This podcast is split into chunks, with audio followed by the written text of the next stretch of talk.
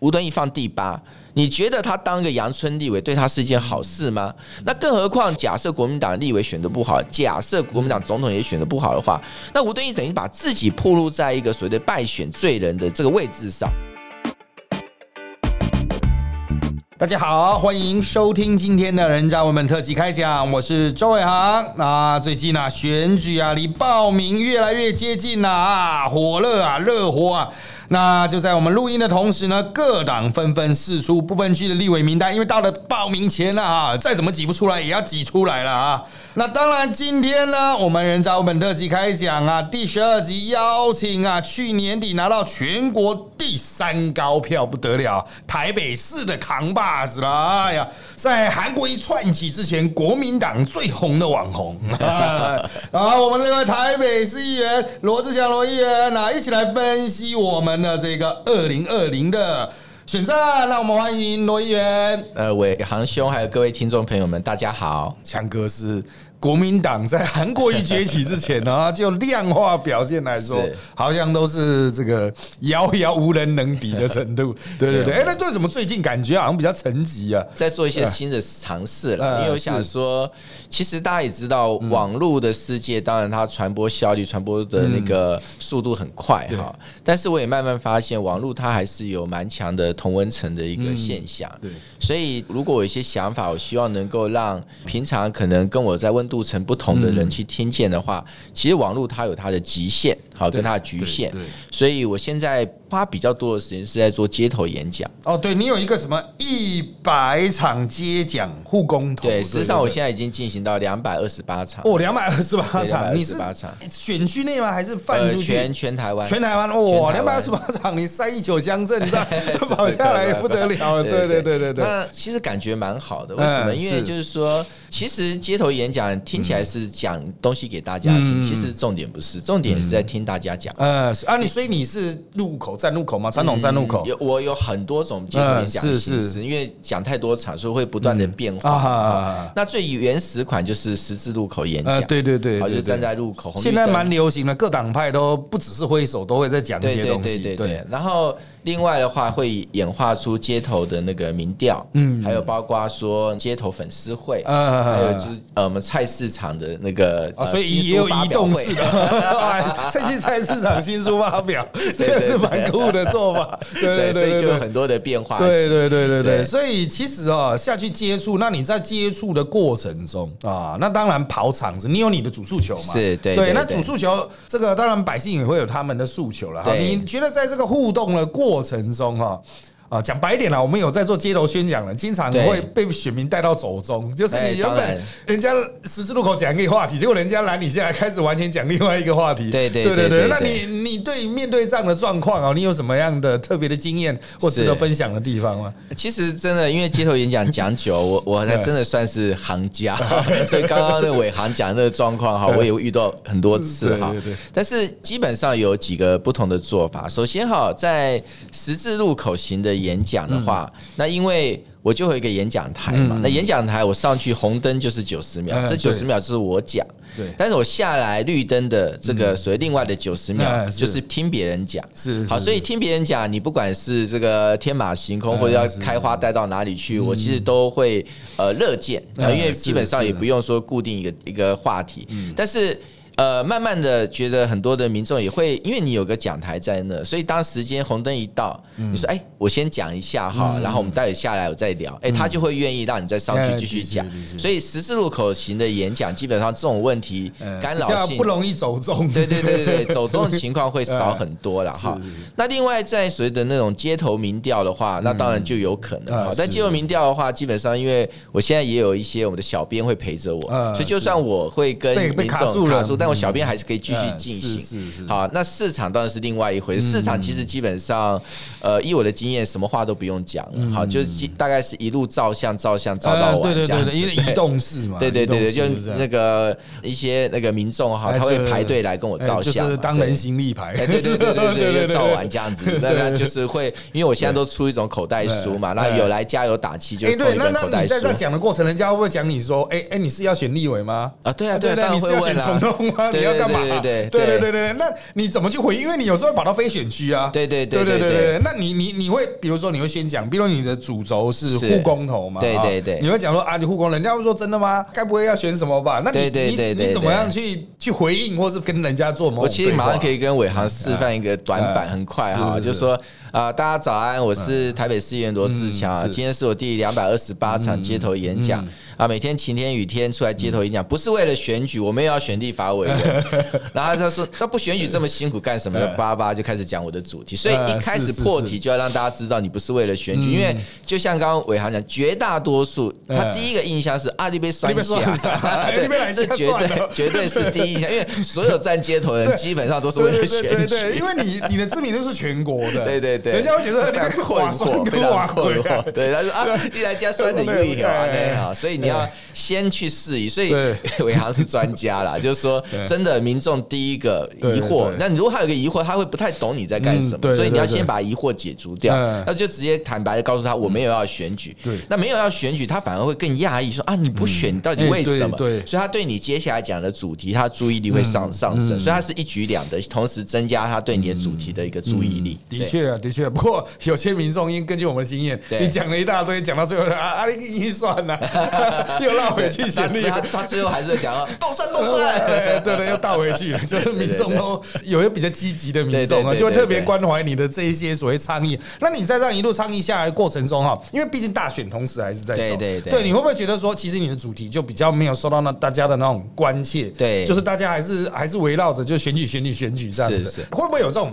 这个事情是我认为应该做，对可这个会不会时机点上会让你比较有挫折？其实为什么啊？我觉得平常心嘛，因为为什么？因为像我现在公投是我的前一百场的主题，我现在新的一百场是想要催生官说司法罪嘛，哈，嗯妨碍司法公正罪妨碍司法就那公正罪，对，好，对那当然知道这是一件不容易的事情啊，所以他会要经过很漫长的一个过程。可是你要挑什么时机点？这个时机点不好，那过了大选时机点就比较好，也没有人 care 对对对，那所以 基本上既然没有差别哈，嗯那所以我就不用去管那个时机点。那我当然知道这些媒体不会有兴趣，嗯。我自己的感受其实也也不要太轻忽这个街头演讲嗯。滴水穿石的效率。我举个例子啊，我的街头演讲基本上媒体都没有报道。那候选人会跟吗？呃，有有些候选人会会。跟我嗯。哈，就是我会去用街头演讲服务选，那那是另外一种形式哈。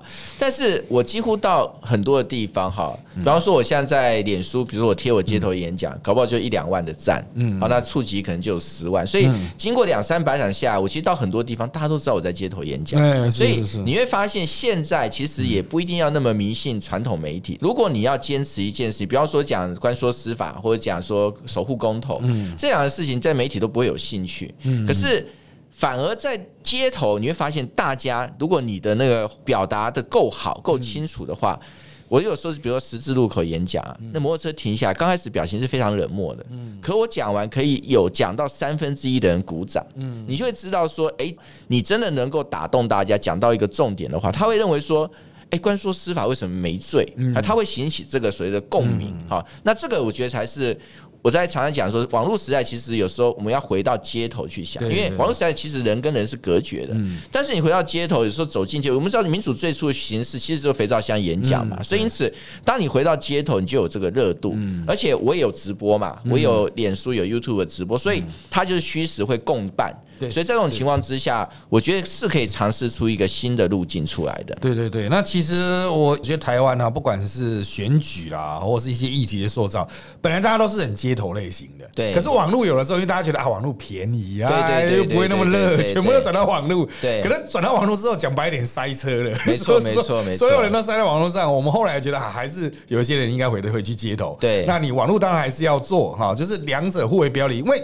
网络接触到的族群哈，其实老实说讲白点，你不撒广告下去，就真的同文层真的真的你会出不去。现在你穿出如何不花钱穿出同文层，已经变成了神迹了。对对对对对。那接下来就是啊，我们就是觉得就交互了啊，就搭配了。我觉得其实像这种方法哈，就是大家不断的在寻找一个破口，就是不希望啊，我创造出什么啊，这个万人响应，无人到场，对对所以你就实际到现场去，你现场就会有人，再怎么样一两百人啊，那你每天这样碰，哎，两百多场下来，你就要两百多场，每一场的一两百人，那也很惊人了对啊对啊四五万人，对，而且人家会对你有印象，就是嘉伟有有在讲，对对。对。那总比只是在街头挥挥手啦，是是是。扛一颗气球啦，好像现在花招越来越多，对。对，但是我是觉得拿出一些证件来说服这个选民，应该是蛮重要的啦。对对好了，我们再进到下一个议题啦。我们啊，随着报名期越来越接近了啊，这个这一周是这个各种名单提出来的重点周啊。那下一周开始的重点就报名啊，实际的报名就真正报上去，真正会报对组队的人到底有多少啊？像我们现在已经知道很多那种内幕八卦消息，就是。呃，有些人会在最后一刻突然跑去报啊，怎么样的对冲击选情等等的。但是我们来看大格局的啦，哈，像最近韩国瑜啊的副手哈敲定啊张善政，那这个宋楚瑜也打算然后复出了。等一下，好像我们的录影之后，他就可能会做某些记者会的宣布哈。对大家的记者会拼命开了。当然，大家对于大概是这些人都有一个既定印象是哈。那当然，我们还请教一下啊，我们的罗议员，就是你怎么看？含张配这样的这种配方，因为大家都说，嗯，感觉好像是意料之中。对对对对对，好，我认为是一个所谓的那个不意外的保守加分牌了哈。那首先第一个就是说，基本上。张善政可能为副手这件事情，其实大家传闻也，久，讲哈蛮久了。对，那张善政自己本身也速度有表达比较正面的一个态度哈。那之前在传朱立伦，那很显然朱立伦态度看起来是没有意愿嘛，好，所以张善政变成是接下来的这个所谓的可能性，这大家都是不在意料之外了哈。那为什么讲的是保守加分牌？就是说。可能对于选举，我觉得加分是有限的啊，因为选举的时候你不够 surprise 哈，那那个加的分数不够大。但是它其实我觉得大家对韩国瑜未来治国还是有帮助啊。呃为什么？因为基本上韩国瑜现在有一个比较大的困境，除了说他高雄市长他没有就是做几个月就去选总统这个事情，有伤到他的诚信啊，这个所谓的信赖以外，还有一点就是很多人对他的执政能力是抱持一些观望跟存疑的哈。那刚好就是张善政，他实际上他的政务经历是非常的完整，而且他的底子是深厚的，所以如果他当副手跟韩国瑜搭配，他们就有很强的互补性。坦白讲，有些人对韩国瑜批评，我的个性是这样说：你批评的到位，其实基本上我也会认同跟接受哈。但是我也讲，韩国瑜有一个很大的优点，就是他的用人其实是相当的信任跟授权的哈。你就会发现他三个高雄市副市长，坦白讲用的不错。所以如果以韩国瑜这样用人风格搭配上张善政这张牌，我觉得。对未来他治国是有帮助的。那更何况张善政是所谓国政顾问团的成员，是政策他是都是他主导，所以将来政策的延续性也会够。所以从治国的角度来讲，我觉得对韩国是一个很好的加分。但是对选举来讲的话，当然这加分就相当有限了。如果讲到选举加分呢，其实如果是英赖配的赖啊，对就比较是选举导向因为没错英大概不会让赖对在主导政策，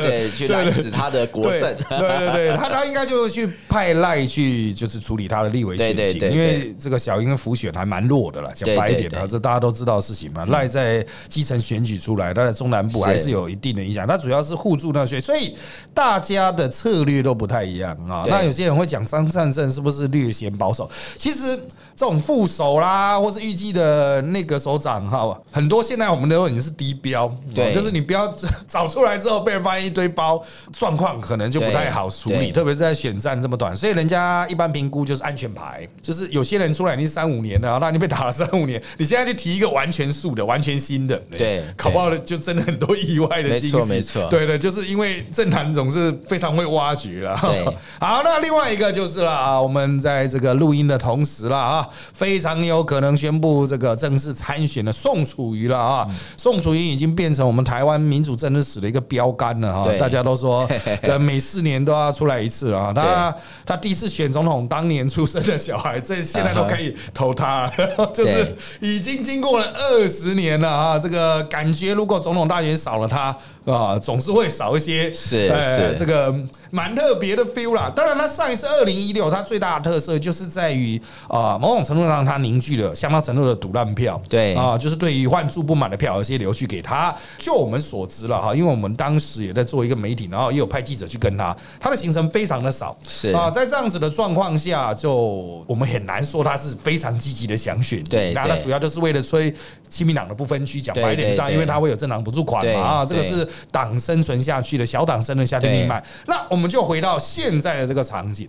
这次他出来，很多人会讲说，哎，他是不是？比较会吸到国民党的票，因为跟郭董相比，郭董就会把一块可能现在蔡英文能够吃到的票搬过来。对啊，如果是郭董参选的话，那如果是宋楚瑜参选的话，可能这些中间可能亲绿的选民。投的意愿就没那么高，那他可能主要是吸到韩国瑜这一块，这是第一种说法啊，他会吸引到蓝的选票。但是第二种说法就是啊，呃，这个根据现有第一波出来有送的民调，其实韩英下降的比例都没有什么太大的意义，他是吃到中间原来不想投的那些人，就是同时很讨厌韩英的 两个候选人都被讨厌度都破五成，嗯。就是双方都加起来破一百趴，就是对甚至有很多选民是两个都讨厌的。对。那宋他现在大概八到九趴，是。可能就是这一些票。那这两种说法，一吃国民党票，二吃中间票，或者是还有第三种可能，就请教罗议员，你比较倾向哪一种看法呢？其实我觉得三种都同时存在啊。为什么讲宋楚瑜他参选对这场选战因素，坦白讲，我觉得是。难以评估的，就他，因为我第一个讲哈，宋楚瑜对，我们以韩国瑜做坐标来讲，他对他不利因素在哪里哈？因为之前初选的纷争，其实国民党某种程度形成了一定的选票的分裂。对。那选票分裂，有一些人他就是已经不喜欢韩国瑜，他就不想投韩国瑜哈。好，那这一群人你知道，他们虽然不喜欢韩国瑜，但他还是认同国民党、认同蓝军的理念。所以在投票日的那一天，这一群人哈想一想，嗯，虽然不喜欢韩国瑜啊，还是投了吧，所以就把票投下去。是好，那这个是会回头的。但是宋楚瑜也好，或是郭台铭如果参选，大家现在不会选，他们会提供一个属于不回头的理由。是就是他变成是说，这些到投票所本来可能还有可能回头的人，他可能就不回头，他就投给宋楚瑜。所以这一部分票当然对韩国瑜是比较不利的。是可是另外一方面对韩国瑜有利的是什么？因为韩国瑜其实是一个非常特殊的一个所谓的政治人物，就是说。你会发现韩国一代是有史以来哈，就是铁粉最铁的一个政治人物哈。但你之前的人，当然说支持的群众可能这个服务员比较大，但是那个含铁量大概没有人超越过韩国瑜。对对，应该啊是没有，国民党对对对对对，应该没有这么大家每个人支集中的。支。支持都有带一点淡淡的支持，对哎，你 OK 啦，你不错啦，好了，投你我也还算喜欢你。但是那种非韩不可的这种心情，其实在其他候选人身上是没有，所以因此你会发现韩国瑜现在其实他的选举其实已经到谷底了啦。嗯，有谷底他不会再降，不管你张三李四王五，或是风大雨大太阳大，它就是谷底就是谷底。这三层的铁粉就是不会跑。嗯，但是你要知道，蔡英文是已经是到到顶了差不多好，所以他只会往下，而韩国瑜只会往上。好，那这只会往下，一个只会往上，这空间的游离的选票在争夺的过程当中，不管是郭台铭或者是宋楚瑜出来抢，你是你要抢韩国瑜的既有选票是抢不太到的对那你多抢的可能是反而是抢到蔡英文的票。所以我说这两个因素都同时存在。那当然第三种就刚刚伟航兄讲，就是说有一种人他是已经打定主意，我既不投韩国也不投蔡英文。那像这样的一个选民，他当然可能就把票投给宋楚瑜，对或还是继续投废票。那这个部分对选举是所谓的无关胜败啊，就基本上是对无关大局。无关大局但是这两个因素的有关胜败的因素，我认为是同时存在。那到底哪边大哪边小？坦白讲，现在选举真的很难对对，很难评估了，对可能要比较多的民调下去跑。那也有蓝营的人认为说，宋楚瑜出来，那他当然要带他不分区，然后他的唯一的这个最重对者，当然就把这个党扛下去，让党还可以运作嘛。大概也是真的最后一战，毕竟七十四岁了，对真的比较辛苦。但是相对来说哈，还是要有一些这个额外的影响哈，像是区域立委的部分，如果送出来选，毕竟送出来选，他可以带出一些蓝军票出来。对三趴五趴也是个趴数，甚至搞不好会到八趴。就是如果他又把原本已经不爽头的帮又抓出来，对那有些人说对区域的蓝营会有利，因为亲民党到现在大概只提了七到八席左右的区域，他的提的比较少。也就是说，如果因为要投送。因为有送可以投而出来投的人，他总要盖一个区域立委吧？啊，不太可能盖废票。有人就说，哦，那蓝营可能就这样子，稍微又打了一个强心针。你都是说，他也许会侵蚀到含了一些选票，对啊，侵蚀到蔡的一些选票，但是他对于区域立委的选票部分哈，很可能就是啊，总统盖宋楚瑜啊，不分区也许是盖亲民党，也许是盖其他党，对但是在区域赶来看来看去还是蓝的盖下去，有些人就评估，那送出来可能又会带动一波区域选举。是对，那有些人认为说，其实这个也很难讲，因为他们可能就是杜烂国民党哦，他搞不好也会盖废票，或是故意盖给对其他的阿斯巴拉的奇奇怪怪的人哦，这都是有可能的。不知道议员是怎么看这一部分的选票？其实这一场选举，你分三个层次，总统我们先放下，刚刚前面有讲过嘛，就回到不分区跟区域立委哈。严格来讲，区域立委绝大多数还是蓝绿的天下了哈，所以任何政党的参选，其他包括民众党跟亲民党，或是我们讲郭台铭所支持独立参选人，他们最多的影响力是影响到说是让蓝的落选还是让绿的落选。好，但是要当选其实都相当的困难，所以区域的这个立委的局大体上，我觉得影响力都有一些。那宋楚瑜进来也同样是影响这一块，但是我认为宋楚瑜他对随区域立委甚至蓝当选绿当选的这个影响啊，大概就是跟郭台铭有点类似。好，就是说基本上我还是认为说，如果他的支持者哈，呃，在区域立委里面，因为有亲民党这个选项的话，我觉得对蓝会稍微不利一点点，因为。重叠性还是相对比较高，但如果是民众党，其实我是觉得对绿可能是稍微不利一点点，所以因为他主要年轻选票，对，所以还是要从基本的属性来看。虽然它会带动投票率一部分，但是因为那属性所决定的所谓的分票效应，会使得说基本上区域产生的一个所谓的影响，我觉得是对蓝会投诉比较多的不利的因素了哈。那但是。对亲民党来讲，它的重心本来就不是放区域嘛，哈，它今天重心就是放在不分区名单。那不分区名单，我觉得亲民党这次呃是有可能有所斩获的，哈。那这斩获来源于说宋楚瑜还是有他基本的支持盘，但我觉得一个更重要因素是在于说，呃，目前国民党的不分区的状况，坦白讲，我是非常忧心的。嗯，好，那这个不分区状况有可能会引发更大的一个效应，就是说，好，我区域立委投你国民党，但不分区我不投你国民党。如果这个效应爆发的话，那实际上对亲民党、对民众党哈，就会产生很大的一个加分的效应。所以，呃，还包括新党哈，成为所谓的这个不满不分区票的一个所谓的流向的取代项。那这个是我觉得在对宋楚瑜来讲，对亲民来讲，可能是他们的一个加分的因素。所以我最近是不断的苦口婆心劝本党的党中央，就是你不分区名单真的不能够让大家失望。如果你让大家失望的话，我坦白讲，我觉得不分区国民党可能会遇到很大的问题。那那个议员，你讲到不分区了，那我们就来谈不分区。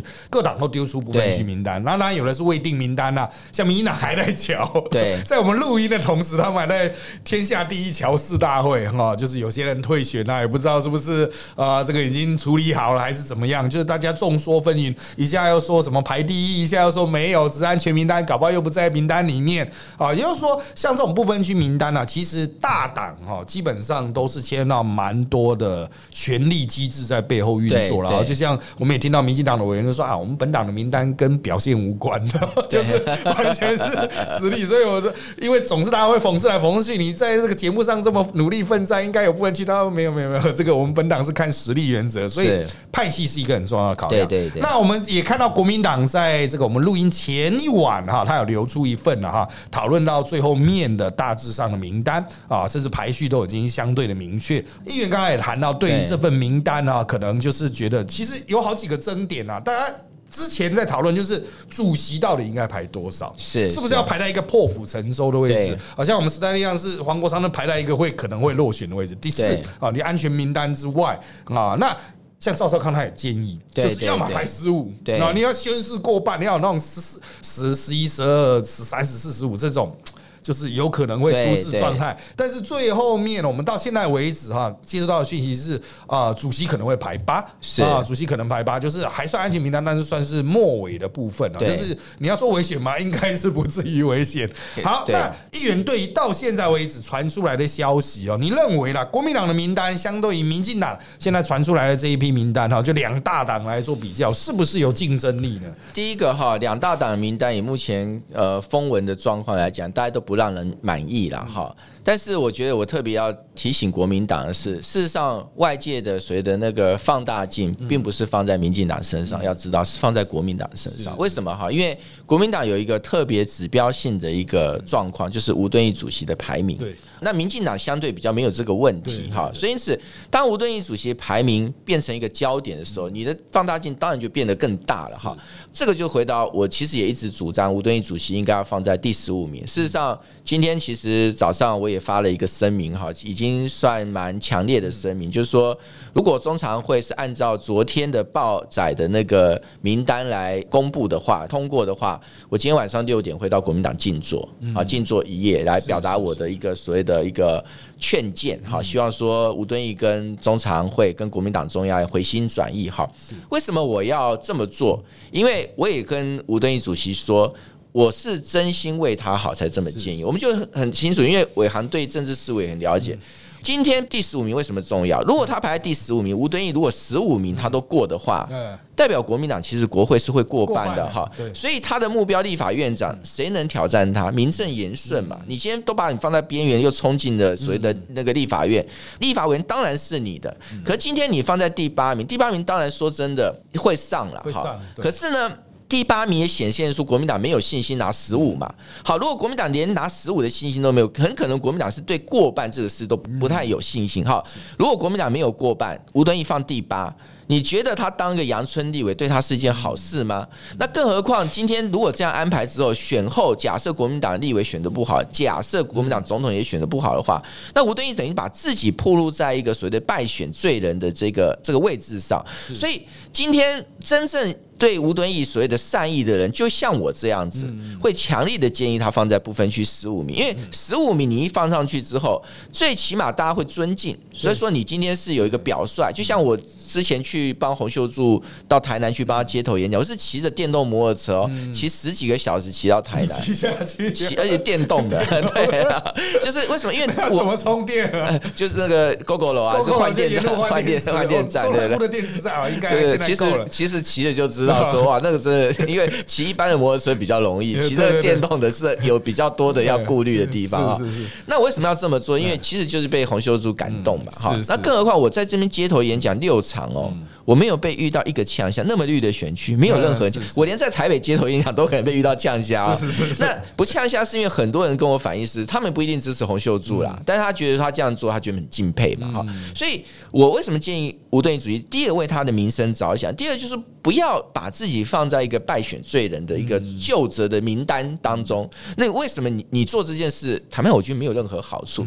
可是我也不知道，就是党中央就是很执意做这件事情。那那对我来说的话，因为我不能接受这样的一个安排，所以我我要尽我的原则。所以今天晚上我会在国民党的中央静坐。那其实啊，这个名单桥啊，有时候真的桥到最后一刻，就像现在已经公布的啊，有明确排序的，在报名前。会不会有变数？那其实也都是有可能，因为它就是有一个机制在转嘛，哈，总是可能这个呃最后阶段调整，也许有些候选人，哎，像现在网络进攻速度很快，你提的什么候选人，他们乒乒乓乓打一波，等到十八号 这一位还有没有参选意愿，可能都要打一个问号。对对对，这个现在啊，这个选情的变化的速度真的是太快了。那当然了，我们还是希望各党的这种啊这种候选人尽量的符合社会的这种，就社会大众的想要的那些议题。体了哈，当然，在上一届二零一六是因为当时有石安呐，当时有什么，大家都塞了一大堆的石安的啊，这个环团的进去了。那这次好像就退烧，对，那上一次大家放了很多新创。啊，新创产业，然后这次好像要退烧，啊，这可能都是其实有点太过集中的感觉。好，那我们来看一个啊，就这次选举的变数啦。那当然，我们到现在一般的评估啊，台湾民众党如果在区域立委上哈，主要都是可能搅局者的角色，就看他吸的是五千票、一万票，或者三千票。三千票可能影响战局不大，那五千一万票可能就会民进党的年轻票都流掉了，就不够了啊。那可能民进党的候选人，甚至在他们的优势区，可能都会变得非常的危险啊。因为他提的原则上几乎是绝大多数都是比较偏绿色彩，或者是呃就在绿的领先区在提名的哈。那当然这是区域，那不分区哦，就是看到柯文哲的操作。对，柯文哲在大概最近的半年，几乎是吃饱闲的就骂蔡英英文。对然后你去看他们的民众党的一些网页下留言，其实也都是什么蔡英文啊、民进党啊，都是原则上都是在在骂。也就是说，他已经把他的支持者在某种程度上，我们叫洗支持者，本来偏绿中间一路洗洗洗，变到吃到蓝的这一块了啊。所以我们现在讲民众党的那个十趴哈、九趴、八趴、九趴、十趴，到底是吃绿吃蓝啊？这个真的是蛮值得思考。像民众党的选举策略，当然了，亲民党出来可能又会吃掉他们的一块，对就是他又会跟亲民党争抢，也许会变得更加的凶猛，啊，也许会往绿靠，我们不太清楚，因为柯文哲也变幻莫测，不知道罗燕怎么看？就是民众党的这样的存在，特别是在不分区的部分，如果他要走强力的打民进党。打蔡英文的路线，这是柯文哲现在的路线。那你认为会不会影响到国民党原有的可能去增强到的一块选民的盘？其实这方面看法，我跟伟航几乎是呃高度雷同哈，因为我我也认为柯文哲现在整个选战策略哈，你一看到他的，他形容他是墨绿嘛，之前墨绿出身啊，但实际上他到现在自自从他提了两岸一家亲之后，其实他的路线是有往所谓的中间偏蓝的方向去移动哈。那加上他现在主要还是主攻民进党嘛，哈，所以因此在这种情况之下，我认为他的不分区开始随着往蓝这个方向去抢的那个动机跟行动是存在，但是某种程度这也是必然的做法哈。为什么？因为不只是蓝绿板块的问题，也不只是他今天选择光谱的问题，而是今天柯文哲严格来讲，他也是个在野者，嗯。就在中央执政来讲，对。对于中央执政，其实在野者最好的一个攻击角度，永远是对着执政者来，因为我们有天职嘛，这天职就是监督，所以因此柯文哲今天你不打蔡英文，你能打韩国瑜吗？其实你打韩国瑜对你不会有好处的，因为韩国瑜虽然高雄他是市长，但在中央他仍然是个在野者，对。所以你打韩国瑜只会变成是在野者打在野者，那最后的必然的理性的所谓的攻防逻辑都会指向执政者哈，所以一来是他的光谱的定向，在尤其两岸一家亲的这个定向之后，他的光谱本来就已经有开始移动了。第二个就是说，因为执政在野的这个所谓的天职的问题，使得他必然是针对所谓执政者进行攻防。那这两个因素加起来，就会出现刚刚那个结果呢？选举是非常吊诡的啊，就是说大家都一直在骂民进党的时候，其实对民进党来讲不一定是坏事。对，因为大家都在骂民进党的时候，你就代表民众党、亲民党跟国民党，其实在抢同一区的选再票。分一起分，对对对，那你唯一现在还在抢那个呃民进党选票，其实是时代力量啊，时代力量在分民进党不分区的选票，所以但是这边可能有三个，还如果加上新党的话啊，就四个在抢所谓的蓝营的不分区的选票。但是柯文哲也不纯粹是进到蓝营，他是他是一只脚进蓝营去挖，但是他另外一只脚还留在他的中间这个属于他的白色力量这一块，这一块是他基本盘，他还是在，所以他会站在基本盘，然后去踩浅蓝这一块去拉，所以这是他目前的战略的定向。嗯，对对，其实柯文哲的这个态度啊，真的。变换蛮大的，就是其实大家也不太摸不太清楚，就是说，哎，他下一步到底要怎么样？就是比如蔡壁如又会出什么招？就像最近有一些绯闻案件啊，人家就是谣传是不是 蔡壁如在自己国捅自己美光还是蛮有效果的，对，其实啊，在各种策略操作上，处于中间地带的人，其实要找一个定位啊，其实不太容易。对就是找对议题定位是不太容易。那我们就最后面，我们再回到从柯文哲再拉回到台北市的市政啊。那我们台北市的市政呢，其实。议会还在持续的运行嘛，接下来马上就是总预算的攻防啦，就是有非常多的议题大家会丢出来。那其实可能在也在台北市，其实就是柯文哲的执政党，他是没有议员的，全部人都是在野者。那大家都会各自选定攻防议题，有些是选大巨蛋，有些人可能是选啊这各式各样的小的议题。那有之前是选择这个可能是那个啊警察郭培案的那一个啊，就是大家都会选择一个议题进入某种战略层次。那我们在那边就请教一下罗源，在最后面的这一个阶段哈，就基于议员的职责要去监督市府，你会去特别着重在什么样的议题？还是就像配合比如说党团配合党中央，对我们一起来打这个警察过配案的这个太阳花的部分呢？是，其实我在议会，如果大家有观察我的咨询的话，你会发现我的咨询其实呃跟一般外界看到我就是的炮火哈是不太相同。我的咨询，我把自己定位是比较建设性嗯啊，比较理性对话哈，所以我挑的很多题目，通常有些 咨询，你看议员咨询，他会呃比如说四十分钟总咨询，他会拆成无数的题目，一个一个这样问。那我其实就是两三个题目就问完，我会问的非常深。比方说，我这次的总咨询的主打其实就是两个题目，一个是什么？一个是违建。嗯，那违建的话，我反而去支持柯文哲他所谓的违建的请托要透明化的这个主张。那我就针对了台北市的整个违建所遇到的问题以及可能的解方，就直接用所谓的像是跟柯文哲对谈的方式，就直接在议场上讨论。那像这样的，其实网络上回响正面正面的回响还蛮大的，就是大家希望说你是站台北市的角度来去谈问题，而不是说今天是站在一个说我今天是要。看你柯文哲出糗的这个角度谈问题，所以我给自己定位是，只要是对台北市好的，那我就会努力。不管是你今天是，即便是你柯文哲主张，如果对台北市的好，我一样是会大力的支持。那第二个，我的主打的议题就是讲那个印花税。好，因为印花税，苏贞昌他要拿掉台北市一年五十亿的印花税，那这一点。讲个秘辛给那个伟航听啊！我咨询完柯文哲印花税啊，那刚好是漏网镜头，你知道他从台上走下来到我身边，双手哈比拳握拳，跳了一下说讲得好 就走了，因为我提供了很多他怎么去反驳这个行政院所谓的印花税的论点哈，所以因此。我的定位其实有一点点不太一样，在于市政这一块的话，当然他上次那个私言讲什么叫大家叫和平公园去自杀的那种说法哈，那这个当然我也有提出我的批判哈，所以我的做法是这样，就是说基本上他对的事情我会支持他。如果说今天台北市受到欺负，我会帮台北市伸言。那如果说他他不对的事情的话，当然我也会提出批评这样子。对对对，那的确哦，台北市政的议题真的是蛮多的，但是现在大家也在观察柯文哲会把这个抛了。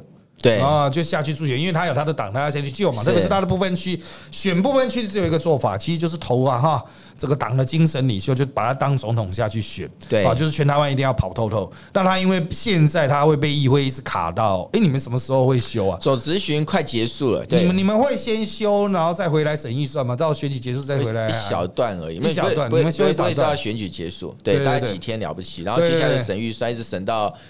可能省到年要看预算省的进度，搞不好跨年都有可能。过去是尽量的就不要跨年，不要跨年，但是现在就比较难讲，对，因为会有选举就战术，大家会打出来。战术有可能需要 他留在议会，把他留在议会，柯文哲就没办法下去，对他的民众党其实就是蛮受创伤对对对。但是就议员刚才讲的哈，我们就知道其实议员关切的还比较是实际的施政面，因为讲的就是很切实际的议题嘛，特别像印花税，它就是一个选举丢出来的东西，为了民进党为了因应某些企业。界的需求啦，因为其实大家对跟一般人其实比较没什么关系。他影响到地方政府的财政，对，然后是主要的受影响者是。呃，这个大企业的，对对，就是这两个的力量在交互了。那重点是怎么去补地方的洞？其实一般百姓比较无感，因为他不是他会受到他身上的，所以他比较无感。但是他会对实质之后的市政运作，特别是蛮多地方政府，不止台北，蛮多地方政府其实他们都还蛮依赖这一笔税务。没错没错，一年五十亿不是小数。对对对，他能够做的事情蛮多，所以其实这个东西需要更多关怀。但是。毕竟啊，大家也知道选举就是当然，或是政策需求嘛，有些人还是比较偏向作秀类。对，像我们之前有来我们节目的世间议员，就 算他要讲非常认真的议题，他也会带字幕嘛进去讲。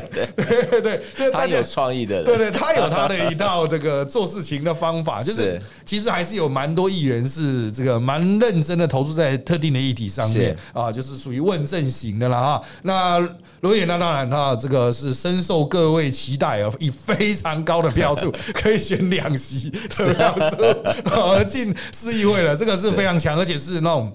这个气势如虹的冲进去了啊！那当然了，讲到网红政治了啊，我们现在就是当然，国民党有非常多的呃新兴后像村长啊，桃园的村长啊，对对对，他也是带动力量很强。是啊，那当然了，像接下来能够去转化这个力量了，其实这才我们持续关切的重点哦，就是你真的下去去处理一些蛮切实物的内容哈，这个特别是真正跟市政相关的，真的跟选民需求相关的，或者跟理想。政治议题相关的，对，我觉得是蛮值得持续追踪关注的部分，因为有很多人取得声量之后，他可能就用这个继续就躺着选，就就会上了。像我们很多人说，现在有一些国民党人，他利用这个选举过程去累积他自己的声量，对啊，并没有真正为党提出什么贡献。大家觉得他只是为一月十二号以后除职而已，是对，他是为了自己的下一届。其实见仁见智了哈，大家都有自己生权之道了啊。那我们今天很高兴啊，那个我们的罗议员能够来到我们的现场，那我们人。人造文特辑开讲已经来到十二集啦，希望大家除了在商港的软体上面